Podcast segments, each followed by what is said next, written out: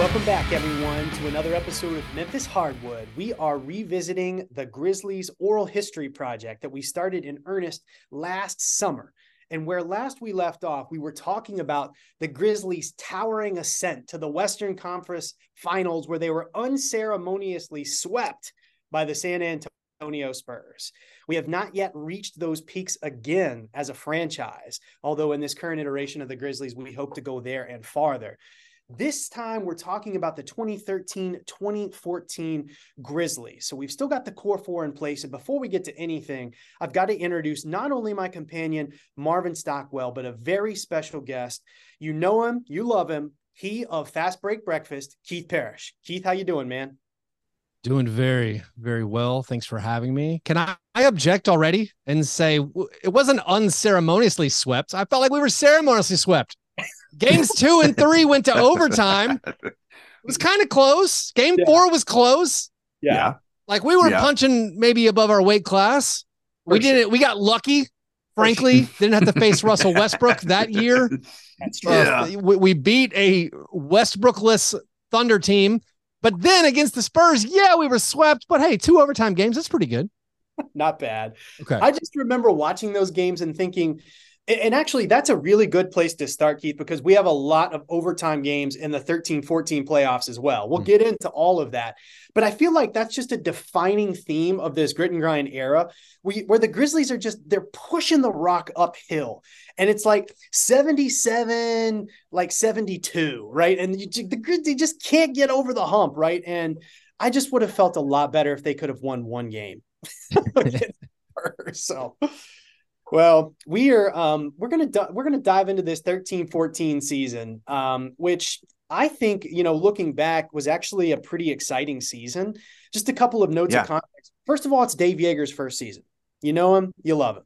Um, just to give everybody a little bit of background to remind uh, our listeners what happened. Robert Pera bought the Grizzlies in October of 2012.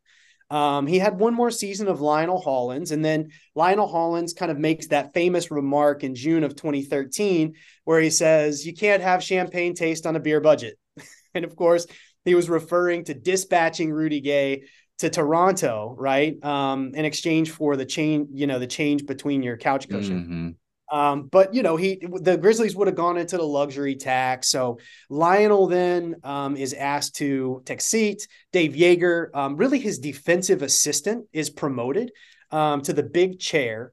Um, and let's, I mean, guys, what were you thinking? Like, if you can kind of put yourself back in your shoes, Lionel's going out, still the winningest coach in Grizzlies. Mm-hmm. Here comes Dave Joerger. Um, Keith Marv, what were your thoughts at that time, right? When you saw Dave take the big chair?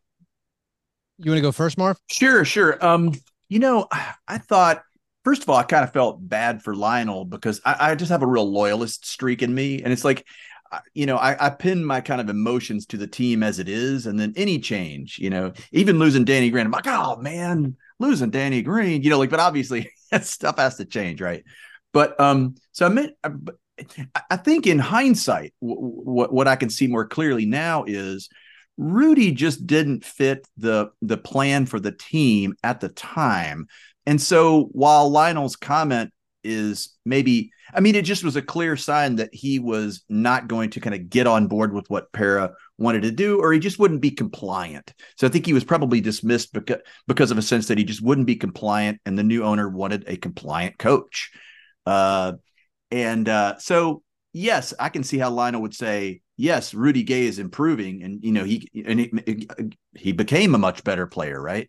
Um, but you know, finding his shot selection. But I, yeah, I, my thoughts are just like I felt sorry for Lionel because I thought he'd he'd made something out of nothing, uh, and then I was I was just surprised that he was dismissed. But in hindsight, I realize it's probably that comment that that that made Paris say, "Yeah, that's not the guy to move forward with."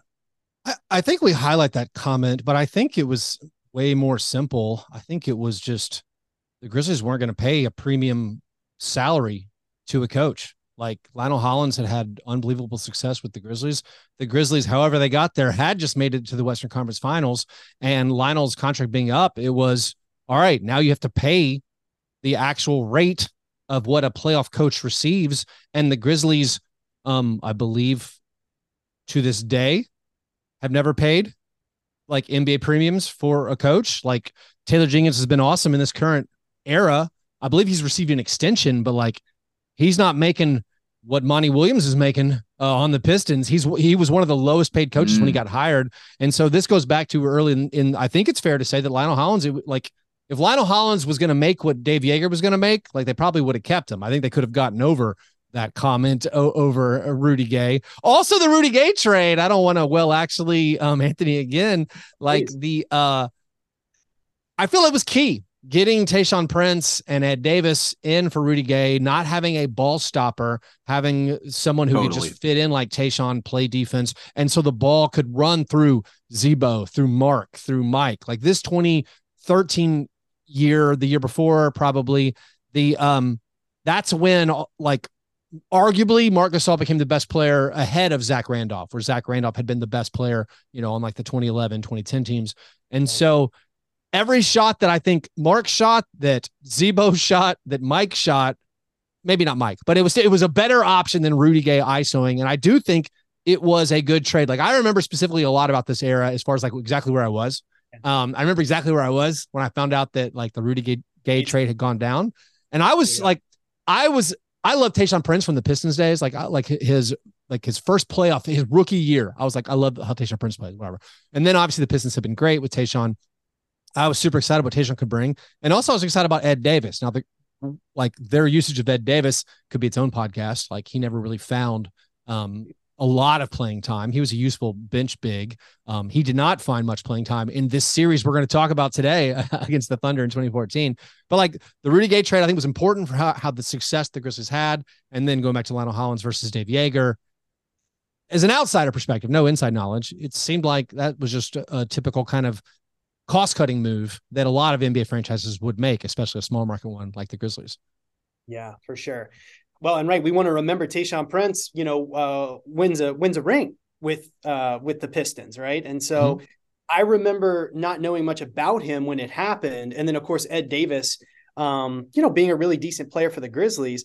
I remember I was in the airport, the Memphis airport at the time. I was traveling to go somewhere when I sort of, you know, learned about all this, and I remember being so incensed in part because I felt like yeah. we hadn't really given Rudy Gay the opportunity to thrive because he had been injured the year before, right? In, in the playoffs. And so it was hard for me to digest, right? Even though I felt probably the way I ended up feeling about Dillon Brooks, about Rudy Gay at that time, right? Remember, he took a lot of mid range jumpers. There wasn't a shot it seemed like he didn't like. He wanted to be that guy even with all of that knowledge, I still felt frustrated. And it was moving on from Rudy, moving on from Lionel Hollins, being like, gosh, we just had this big run to the Western Conference Finals. Is this a good move? And Keith, I think mm. you're mm-hmm. probably right. I mean, even if we do read it as a cost cutting measure, as a fan, that's not what you want to see, right? Like you want to, right? like push the chips in, right? Especially off of your greatest success as a franchise. Um, but Tayshaun Prince, right, ended up being great for us. Um, and I think, I mean, maybe one of the best wings we've had in the modern era um, and Tayshaun Prince could pretty reliably, you know, hit a three point shot, even if it seemed like it took him forever to shoot the ball. Um, yeah. You know, great defender. Um, and, and, that gets us really into this roster for um, this 2013 2014 season. And we got to call some call some guys out. We got Nick Calathes, he who only plays two seasons uh, in the NBA, both with Memphis. Um, Jerryd Bayless, who I remember I remember being kind of amped about Jerryd Bayless, right? He he would he did this thing where he'd come off screens, right, kind of like near the free throw line, and he would take these mid range jumpers. Um, and then a fa- and then two fan favorites, y'all, Beno Udrih and James Johnson. right? Like, yeah. like I mean, you know, James Johnson, of course, we'd go on to have the neck tattoo night, right? For James Johnson. Mm-hmm. And then Beno Udrih, right? Supreme commander of the mid-range leaner. Like that was his that was his go-to shot, right? Yeah. Uh, and then of course you mentioned Ed Davis, uh, Keith, but we had Kosta Koufos on this yep. squad too. Kosta freaking Koufos. Yeah, yeah, man. So so going back to the roster building uh, of this specific roster of the the 2013-2014 season. So like I, I've like there's a couple of moves this year that like or maybe let's go uh, there's three. So I like when you ask basically setting this whole podcast up, like you asked me like what years I wanted to cover. And I'm like, I specifically wanted this year because I had so many strong memories, so many strong opinions about this team.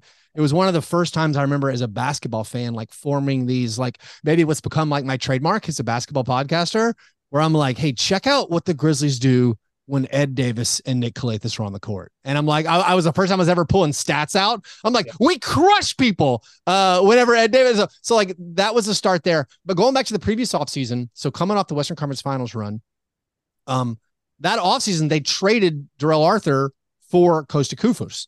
And like I feel like Darrell Arthur was really beloved among Grizzlies fans for that that initial the eight seed upset over the one seed Spurs, but like he'd been injured, and since coming back from his injury, like I had kind of fallen out of favor. I'm like, I, I, don't feel like he's a serious option as a backup. He doesn't defend. He's like he, he's a step slow now. He can't rebound. So like one roster move that I love. I'm like, I, I like the idea of getting Kosta Koufos in here. Um, Kosta was better than I, I assumed he was. Like Kosta became like a very solid backup center, very consistent, very, very good. Yep. Um, then midseason, you talk about Jerryd Bayless. That was another player who, uh, for whatever reason, I found him frustrating. I'm like, uh, to use like a, a modern day parlance that we didn't use back then. It's like that's not a serious option. Like, like, like he's, you know, like, like that's not a serious option for a team that wants to win a title. So when we traded in the season, when the Grizzlies traded Jerryd Bayless for Courtney Lee, yeah. then I was like, oh yeah, and this is like I remember that because um, I lived in Nashville, yeah. but I bought Grizzlies like season tickets for the remainder of the year. Basically, the like the day after the Jerryd Bayless for Courtney Lee trade, and when I called the ticket rep who'd been like emailing with me or calling me, I was like, "This is a very stupid thing," but I was like, "Hey, I would love it if you could just like write in my notes, uh, customer purchase season tickets because of the Courtney Lee trade. And and and the ticket rep was like, "Oh yeah, absolutely." Like, "Oh yeah, I'll I'll be sure to run that up the pole, man." Uh, like I'm sure they really care. Uh, but I remember being so excited. I'm like, like this is legit. Like I, I feel like these are more serious options. And then I guess the other roster building part I even mentioned, or like you know, like you mentioned James Johnson. Yeah. Like they signed James Johnson out of the D League. Yeah. Like that guy was just a free agent. Yeah. And like I think it might have been because of like off the court stuff that like he hadn't been mm-hmm. on an NBA roster. But like, yeah, then so then when they got James Johnson, I think it was in December, like that January, and then the rest of the regular season, like they got off to a slow start. Um, like once they acquired Courtney Lee and then with James Johnson, like it was just like this team is deep and awesome. And so like yeah. I was very thrilled about this about the squad. Well, to your point about Courtney Lee, I, I, still feel that he was the best two guard that we had up until Desmond Bane. I mean, mm. Courtney Lee could shoot. As Long, I'm sorry. As long as we're not saying, is Tony? What's Tony? Is Tony Allen a two or a three? What do we got? Three. I mean, okay. you know, okay. You know, a wing. I'll allow it. I'll place him as a more important player than OJ Mayo. I'm fine with it. Yes, for sure. OJ Mayo will never be forgiven for his performance in the Clippers series, but um, previous season. But I mean, Courtney Lee was to to me, he was the first guy that I saw play. To your point about Jerryd Bayless, who could hit a shot. Bayless, like you said, he yeah. was and Courtney Lee could shoot the ball. He had an excellent demeanor. He could be counted on. I just felt like he was an extremely solid, um, extremely solid player. So, like you going into the season, right? Um, and then as the as trades sh- shook out throughout the season, I felt like this was a great squad. And add Mike Miller into the mix. Mm-hmm. Yeah, I mean, mm-hmm. he, he, figured prominently as a guy coming off the bench in the playoff series um, that the Grizzlies would enter into with the Thunder this season. And then also just don't want to be sure to not forget our guy Coupon, Quincy Pondexter. Mm. You know, who could heat up? I, I, felt he was a frustrating player at times too. Um, and he got frustrated with Dave Joerger, right? Quite a bit. Yes. In terms yeah. of his ability to actually be on the court. Um, but I mean, a really good lineup. Oh, I remember that. Yeah. I, am excited. I was excited about Kosta Koufos. By the way, if you follow him on Instagram, he's still out here trying to do his thing. Like he's he's like promoting himself. Like he sh- he'll sh- he'll show himself shooting shots. Like he's trying to be a guy. He's not that old. No. I mean, like I want to say I'm gonna look that up. I feel like he's uh, he's not like he's not like Steven Adams surprising young. Yeah, he's 34. Yeah, 34. Like, he's he's not super old or anything. And by the way, before we move on from the roster, James Johnson is still in the league. I mean, yeah. I mean, he was he, you know, the Grizzlies obviously like picked him up, but like he was playing for the Pacers this past year, you know, doing a little bit. Um, he played for the Nets, played 62 games, 20 minutes per game and 21 22. So Um, neck tattoo man is is still out here, but I remember when he came for the Grizzlies, like there was so much made about his mixed martial arts background. Yeah, have a basketball, you know, pedigree at all. So we're like, oh, he can kick people in the face. Um. well, the James Johnson thing was wild because I don't know if you remember. This was an actual moment where they signed him, and I remember I remember being at a band practice where I'm like on synthesizers, and it was kind of like a metal ish band, um, but like I had my computer open because the Grizzlies were on like ESPN this night. And it was just like it was one of those huge James Johnson nights where like he was blocking everybody's three pointers, um, just was all over the court. He was this, this dynamic athlete, like you said, with the kickboxing thing. And like I remember thinking, like, we finally found like the missing piece. Like we know we got Mike and we got Marc and we got Z-Bo. And then there's Tony Allen, there's Courtney Lee, but we need that three. Like Tayshaun, he's good, he fills in, but like Tayshaun's not it. Like we got to have something a little bit more. And yeah. James Johnson just burst onto the scene and it was like, how is this guy in the D League? This guy is incredible. Like yeah. he could dribble, he could drive past bigger players, he could guard anyone. It, it, seemed like he was getting tons of blocks, tons of steals. And like when he was on the court, it seemed like all of a sudden the Grizzlies, it's like everything clicked. But like Joerger would still not play him that much. And you had the home fans screaming for James Johnson like like a lot of the time and like Joerger would just ignore it. Like I'm, a lot of these are anecdotes. I remember like Chris Vernon telling where it's just like there's a guy behind the bench being like put in James like get Tayshaun out of there get Tayshaun out of there. And like it's funny uh, again setting up to like the postseason the series like he fell out of favor. And I'd always heard like he didn't play in that series basically. And I'd always heard there were like rumblings of like this just this is pure rumor that like he's just not a good guy. And like they for whatever reason, they fell out of favor. They didn't want to play him. He was actually arrested uh, for domestic violence in the months after uh, in June of 2014. So, and again, the Grizzlies didn't want to bring him back. But like the on-court product was so tantalizing and so mm-hmm. like it was like, oh my goodness, we finally have a we finally have a small forward who can like fit in perfectly. I mean, in modern day, he'd be like a four totally, but like at that moment, it seemed like this is the missing piece. This guy is better than Tayshaun Prince is right now. He's even better. Like Mike Miller, he was at the end of his basically NBA effectiveness. Um, but like the James Johnson thing was so wild, and everyone remembers it. Like all Grizzlies fans, if you were a Grizzlies fan back then, was like, yeah, man, those James Johnson games, the, the whatever the the four months we had James Johnson, the guy was was just this magical spark plug. Yeah, and a lot of fun to watch.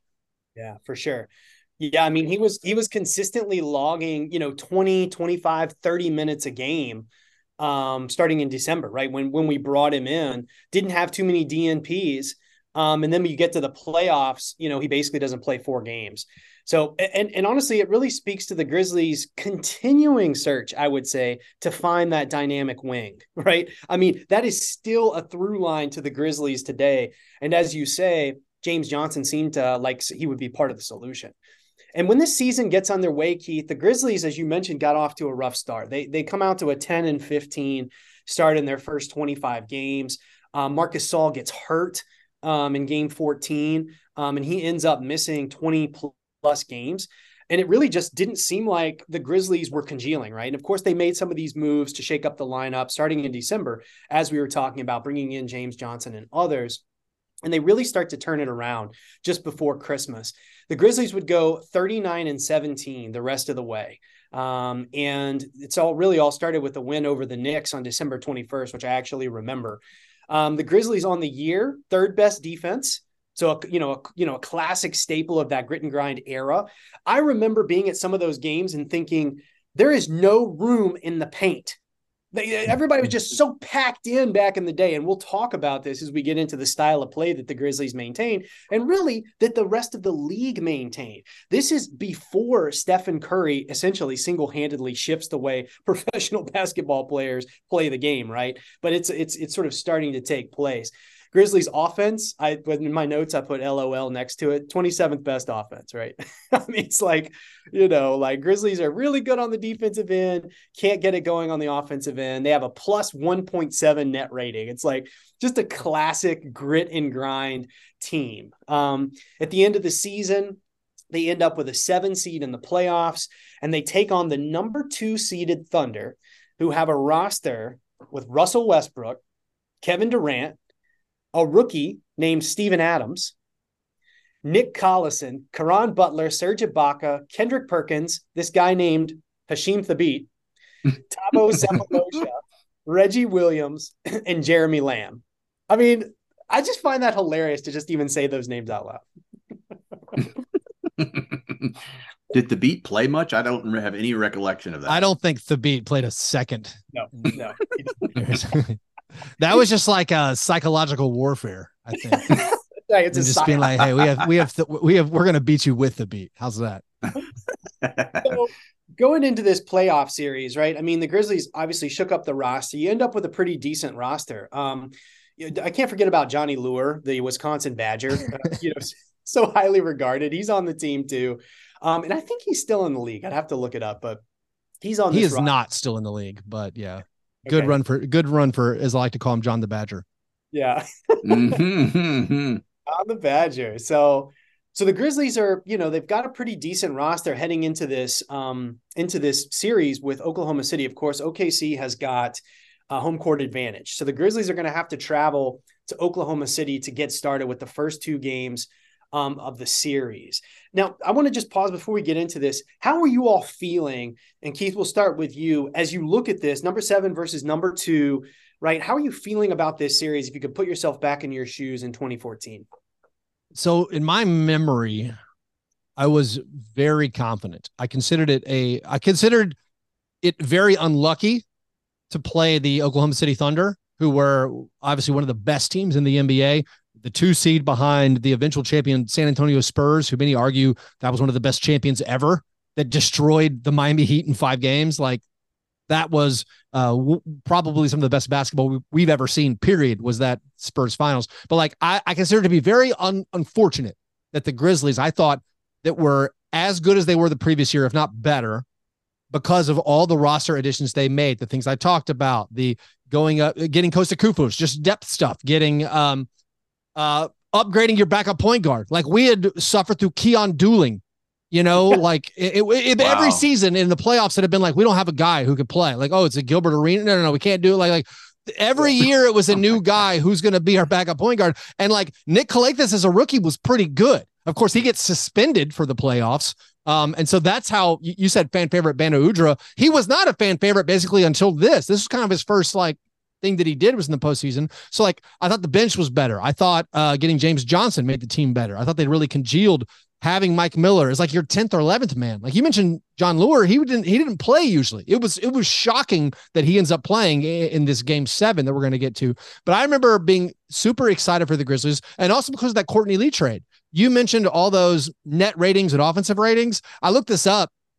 So once they made the Courtney Lee trade on January 5th, they finished the year so they moved Tony Allen to the bench because they knew shooting was an issue. That maybe that was controversial. I don't remember being outraged by that. Which honestly, like I, Tony Allen was my favorite player on the team, so maybe I, even I understood like, hey, we gotta we, got we gotta score a little bit more. Um, but once they made that trade, they were twenty seven and eight, so like they were awesome. And if you and if you look at like I, I went to cleaning the glass because like you can look at the older stats now.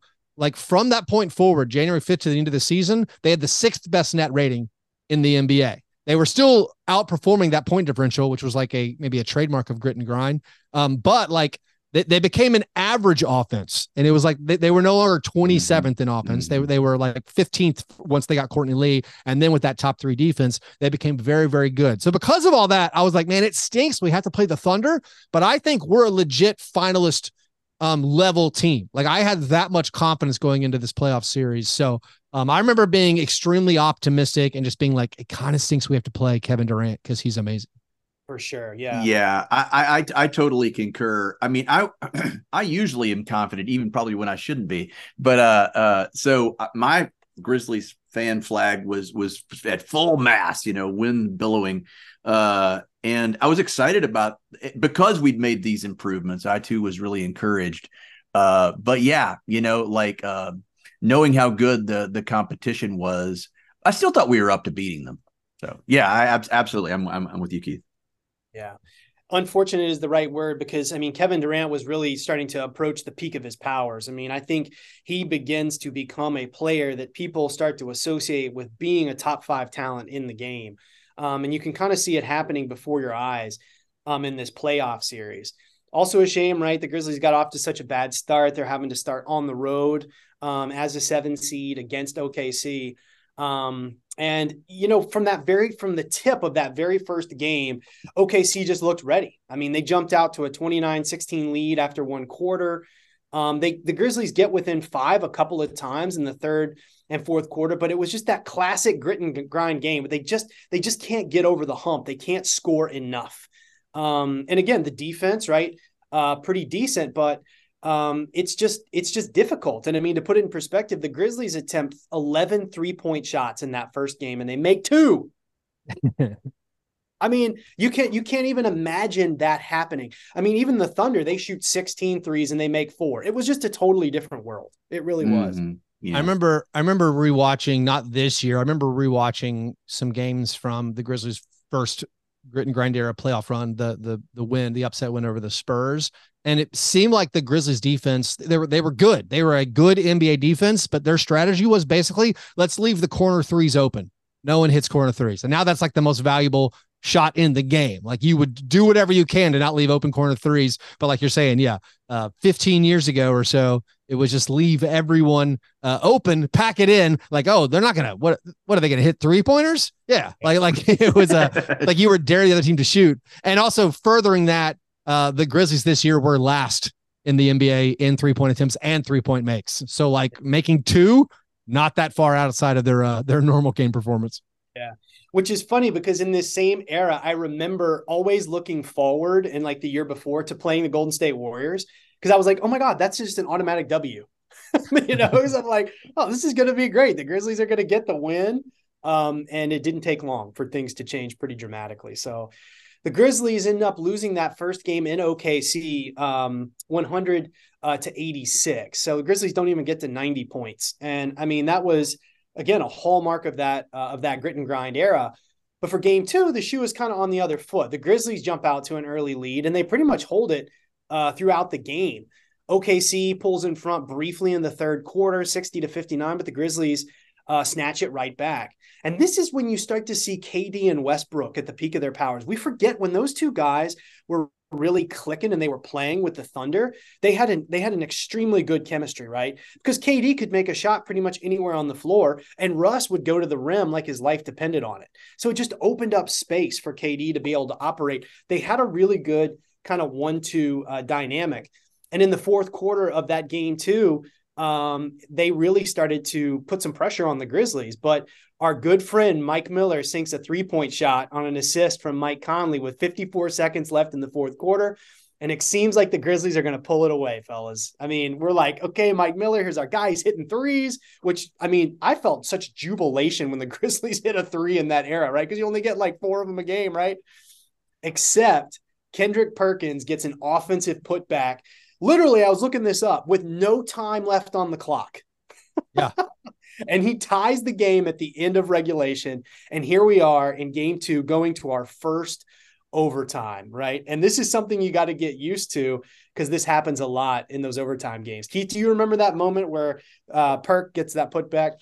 It honestly, most of this game has been erased from my brain because I was like, I was like looking at clips, but I do. I like, I remember all of, I remember that shot. Like, that's the one thing I remember. I remember just the, whatever, the deflation uh, uh, uh, of the ball going in. And I, I don't, I don't know if it's just my fandom or all fandom. I do have a bit, or all fandoms, like I, I do have a bit of like the um, woe is me, or like this can go poorly at any moment type thing. And so, like, once he makes the shot, I'm like, oh man, we're gonna blow this, which is gonna be a feeling I, I remember, uh, or, or I that will occur many more times in this series. But um, yeah, I no, I, basically that shot going in is the only clear memory I have of this game. Yeah. It was totally deflating. And there were in subsequent series where the Grizzlies would play the Thunder in later years, there were multiple four point plays where they fouled Kevin Durant on three point shots that he made. And I think I was in Nashville. Maybe we were watching these games together. But it's just the Thunder had this way of doing that to you because they have generational shot makers in guys like Kevin Durant um, and just guys with motors and skill sets like Westbrook. But in this case, it was Kendrick Perkins. And we'll talk more about Kendrick Perkins because he has a little bit of history with the Grizzlies. But yeah, he does. we get some extra basketball um, in this playoff series. It will not be the last time. Going into the extra period, Z-Bo and C. Lee are doing their thing, but here comes this guy named Kevin Durant. He literally scores all the points for the Thunder in overtime. And with 35 seconds left, we are tied again at 105. And this was when I started to feel like this Grizzlies team is going to take years off my life. Like this is what this is. this is what this is going to turn into for yeah. me. But Z-Bo, of course, comes through in the clutch, gets the go-ahead bucket with 26 seconds left. Courtney Lee gets to the line. Z-Bo seals the deal at the free throw line, and the Grizzlies squeak out a win. The final score was 111 105, but it really doesn't suggest how close that game was. Yeah. Um, and frankly, in general, how close this series was. And Keith, mm-hmm. to your mm-hmm. point, right, and we'll see this kind of play out over and over again. The Grizzlies were pretty well matched with the Thunder. Um, and and I don't, you know, I don't want to give anything away because we're going to unfold this series game by game. But in these first six games, especially, I mean, this is a this is a game of inches. I mean, it's absolutely super chippy, right? And going back into FedEx Forum, you're feeling pretty good. Series tied 1 1. You've reclaimed home court advantage. Well, I think anytime you steal one on the road in any playoff series, you're, you're feeling good. But I think specifically speaking back to my optimism coming into this, like, yeah, we matched up well because I thought we could match up with anybody. Like, we had the big guys. Yeah, like no one can really, maybe no one can guard Russ and KD, but like it seemed like like we're a solid we know we're a good defensive team and now we have enough options where we can claw out these games i remember also specifically believing back in the time like hey we're built for the playoffs like we're not even built for the regular season. Um, even though it's funny, like with a seven seed uh, this year, the Grizzlies won 50 games, which is one fewer than they won last year when they were the two seed. So like, interesting, you know, yeah, yeah. teams, yeah. the good teams won a lot more games back then. But um, no, I, I remember like like once we we endure this victory, you you get the split, and you're like, all right, like like game on, like like because again, I had yeah. a lot of confidence up and down this roster. Yeah. And then we come back to Memphis. And so you're like, okay, the grindhouse is going to be rocking. We've established some playoff traditions by this point, right? So we've been going to the playoffs now 11, 12, 13 is our fourth year in a row in the playoffs. And I just remember, right, you got Memphis in May, like the flowers are blooming, you're coming out of the cold, Grizzlies are playing in the playoffs. It was just a part of Memphis culture at that time. And so here we come, first playoff games 2014. And honestly, the Grizzlies jump out to a big lead 24 17 after the first quarter.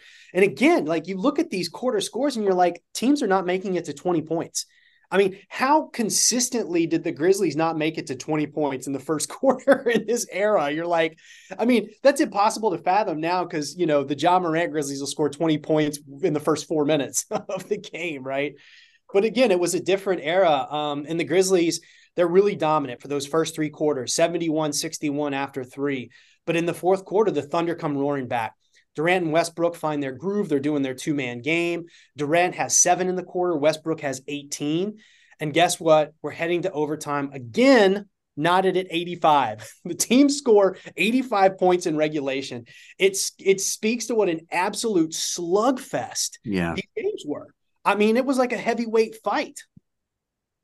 Yeah, this one was tough too because with the Grizzlies blowing, they were up ten. You know, like like going into the fourth quarter, only scratch out 14 points, and it does feel like mm, as much yeah. confidence as I have in this Grizzlies team in the fact that we're built for the postseason. Anytime you're in a one possession game, the other team has basically two guys who can get any shot they want at any time. It's always kind of uh, terrifying.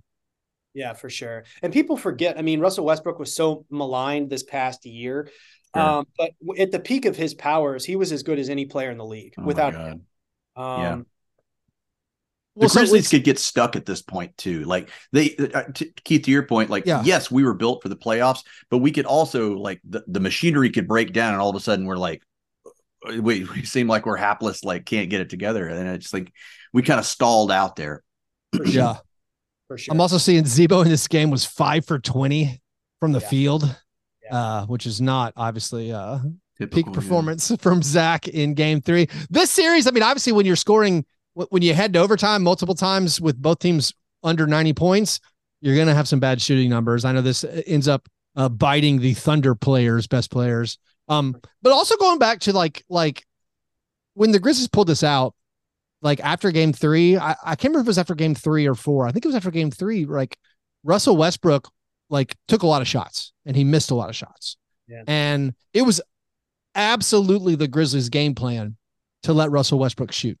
Yeah. Like they're like, listen, he first of all, he can get a shot whenever he wants, but our defense is going to be to sell out to hopefully try to slow down Kevin Durant.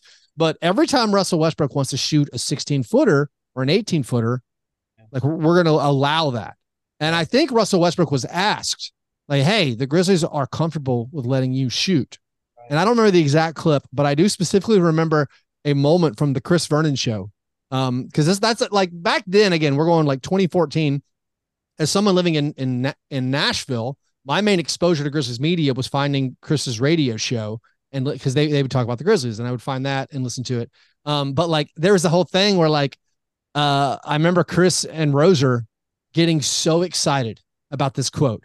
I don't remember the exact Russell Westbrook quote, but he's like, yeah, yeah, if I'm open, I'm going to shoot it every time. And Chris and Roser were just like, yes, yes, yes, yes. And like that stuck in my head because that was like, that's our plan. We feel like we can win if as, as every Westbrook shot is not a Durant shot. And that's going to be our plan. Yeah, he becomes the best player on our team. I mean, to your point, right? He took uh, 26 shots to get to 30 points in game three. Yeah. Um, so definitely not advantageous for the Thunder. Um, the Grizzlies barely pull this game out, game three. They win 98 95. Um, and, you know, it, you're just, I felt relieved, but I also felt a sense of nervousness, right? I mean, you're up 2 1, you're at home, you're feeling pretty good as the seven seed fighting this uh, two seed. Um, but then game four at home in FedEx Forum is tight. I mean, this is the classic grit grind game, one blow after another, 18 to 15 after one quarter, right? Grizzlies are leading 8, 18 15. I mean, this is like a heavyweight battle. Got to remember, right? The the Thunder have Kendrick Perkins, Thabo Sefolosha, really more of a stretch big at that time, but also Kendrick Perkins, Steven Adams. They are playing big. This is, I mean, there are big guys battling in the paint, right? In the second quarter, you start to see the other guys step up and take shots for the Thunder, and it works. Caron Butler, Sefolosha, Reggie Jackson, these guys are doing damage. Nick Collison piles on for good measure. I remember thinking, good God, Nick Collison, where who is this guy and why is he dominating us? um, and then the Grizzlies, after two, they lose the lead. They're down, they've scored 35 points in the first two quarters. Yeah. 42 35. And it's it, Marvin, you you pointed this out. The Grizzlies would hit these stretches where they just wouldn't score. Mm-hmm. And, you know, we scored 35 points. We're 10 minutes in, right? The game, I mean, it's just, it's unbelievable, right? In, in 24 minutes of basketball. The Thunder stretch out the lead in that fourth game 50 39, 64 52. I mean, it's just getting out of hand. The Grizzlies are losing hold of the rope, right? And I really felt like if the Grizzlies were down by seven points, Pete Pranica used to say, if the Grizzlies are down by seven going into the fourth, it usually doesn't turn out well. He had that stat where it was like the Grizzlies are, you know, seven and 400, right? They're down by seven going into the fourth. I was like, not to pick on Pete, but most teams have a terrible record when they're down by seven in fourth quarters. But anyway. Right. I mean, so I mean, the I'm Grizzlies sure- particularly not good at coming back was Pete's point. Well, exactly. And in this, in this era, they just can't manufacture points, right? Yeah. But then Beno Udrih, he of the mid-range leaner, as you point out, Nick is out, right? Alongside Mike Conley, Tony Allen, the guards bring the Grizzlies back in the fourth. And Tony Allen gives the Grizzlies a lead with a layup. I had to emphasize that, right? Because we always give Tony hell for blowing layups, right? But it's his layup that gives the Grizzlies the lead yeah. back. And the Grizzlies are up three with three and a half to go, up five with 80 seconds left, and then Reggie Jackson happens. He hits a three with 59 seconds left. Beno turns the ball over. Then Reggie hits a two. Score is tied. Marc misses a jumper. Tony gets the rebound. Perkins blocks him. Thunder get the ball back. Reggie Jackson takes a three and misses. And here we are again. We're going to overtime. I mean, this is another overtime game. And I remember at that point thinking, I know our guys aren't like super old, but they are kind of big. Like, are they like just tired? They've got to be gassed playing all this extra extra basketball in this kind of heavyweight fight. The teams trade blows in overtime. KD makes the first shot. Mike Miller counters with a three. Nothing like a Mike Miller three in overtime to get you super amped, right? Grizzlies lead by one. Reggie Jackson takes the next shot. OKC by one. Z-Bo makes a shot. Grizz by one. Just back and forth, back and forth it goes. Um, but then Reggie Jackson hits two shots after a Mike Miller foul, and the Grizzlies end up losing by three in overtime. And I remember that really feeling like a gut punch. Four games, so much overtime. You felt good about the Grizzlies going into this, but then you got to go back to OKC, Keith. And I'm just thinking, I'm, yeah. I'm at this point. So, so this obviously is known outside of Grizzly circles everywhere. This is the Reggie Jackson game. I mean, Reggie Jackson scores over 30. Um, both Russ and KD have very poor offensive games. Uh, this was the first game of this series that I went to. So I'm, I'm at this game. This is, you know, crucial game four. And so like the game three, you walked us, you know, you walked us through the whole thing. The game three, I felt confident because the Grizzlies basically had the lead most of game three. Like, all right, we, we got the split in OKC. We're coming back home. All right, we're ahead the whole game. Oh no, it, it, it gets out of whatever. It slips away in the fourth quarter. They come back and tie it, but we still win. It felt it felt justified. Like, oh, we were supposed to win. Sure, it went to overtime, but like I felt like we were in control. This game four, yeah, like we're struggling. The, the whole thing, we're gonna keep saying the term rock fight. Like no one can score, but then we get the lead. We're ahead at the end, and the whole time it's like who does this Reggie Jackson guy think he is? Exactly. Like he's just making everything. And also, like, I'm hyper aware, as I assume most fans are, like, this feels like the series. Like, if we take yeah. care of business at home, we're up 3 1 like we don't want to go 2-2 if, if like then they get home court advantage back. We know we're the underdog. Like having to win two out of three you know in okc or like with them having home court over the final three games like that's that's a big ask. And the fact that we're ahead like what we're up by five right in the final minute or something it's like and so you said gut punch and absolutely. This was a crushing just a crushing defeat. Sure the series is 2-2 but like that was for me like we had the moment to not to be graphic, like step on their throats. It's like we had the moment to, to end it. Like like a 3-1 lead felt insurmountable to me. I mean, sure, the Thunder maybe could have won. They had the best player in the series in Kevin Durant, but like letting Reggie Jackson come in there and do that, losing to the Thunder uh, on a night where KD and Russ missed 40 shots. It's like I I I remember just being stunned, speechless, knowing I had to drive back to Nashville, the long, quiet you know, that's rough. Jaunt down I 40. Yeah. I mean, just, uh, yeah, this game was seared in my brain. Like, I remember so many, I have so many sense memories of like big moments of like the streamers are coming down. We're doing the Metallica during the timeout and all the, you know, we're waving our growl towels and all the new towels. You know, they have all that, that yellow lint and all the oh, yeah. lint is just flying up in the air and then settling down on the lower bowl. And like, I remember all that stuff, and then just combined with the Reggie Jackson silencing everyone and uh and evening the series. Right. I mean, as you point out, he went for 32 points. KD five of 21, Westbrook six of 24, and yet the Thunder still win. Yeah. you know, it's like, and you just feel like, well, what can we do? And who is freaking Reg- Reggie Jackson? So right, yeah, yeah, yeah. This was like it was his coming out party, and honestly, that was like that's that's like peak of his career is this game. I mean, Reggie Jackson's had a fine long NBA career, but like I don't think it ever got any better for him than this. I mean, it's called the Reggie Jackson game. So right, he won his yeah. team won his team a playoff game. I, I, don't know if this hurt that game that game four um, quite as bad as the game seven loss at home against the Clippers. Mm, yeah, that was that was a I, different that was a different I, feeling for me. I was at that game.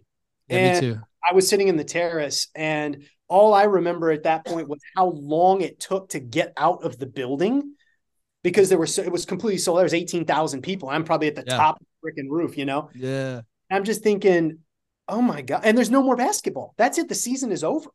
So yeah. I'm one thing that's great about the NBA, right? There's always a new game in two days. Well, there wasn't another game. I mean, in this case, at least we, you know, the series was tied two to two. You know, we had a fighter's chance of at least continuing the series and maybe even becoming victorious. Um, but but I do there's there's a maybe cousins the feeling right for that game seven Clippers and this game four against OKC. Yeah.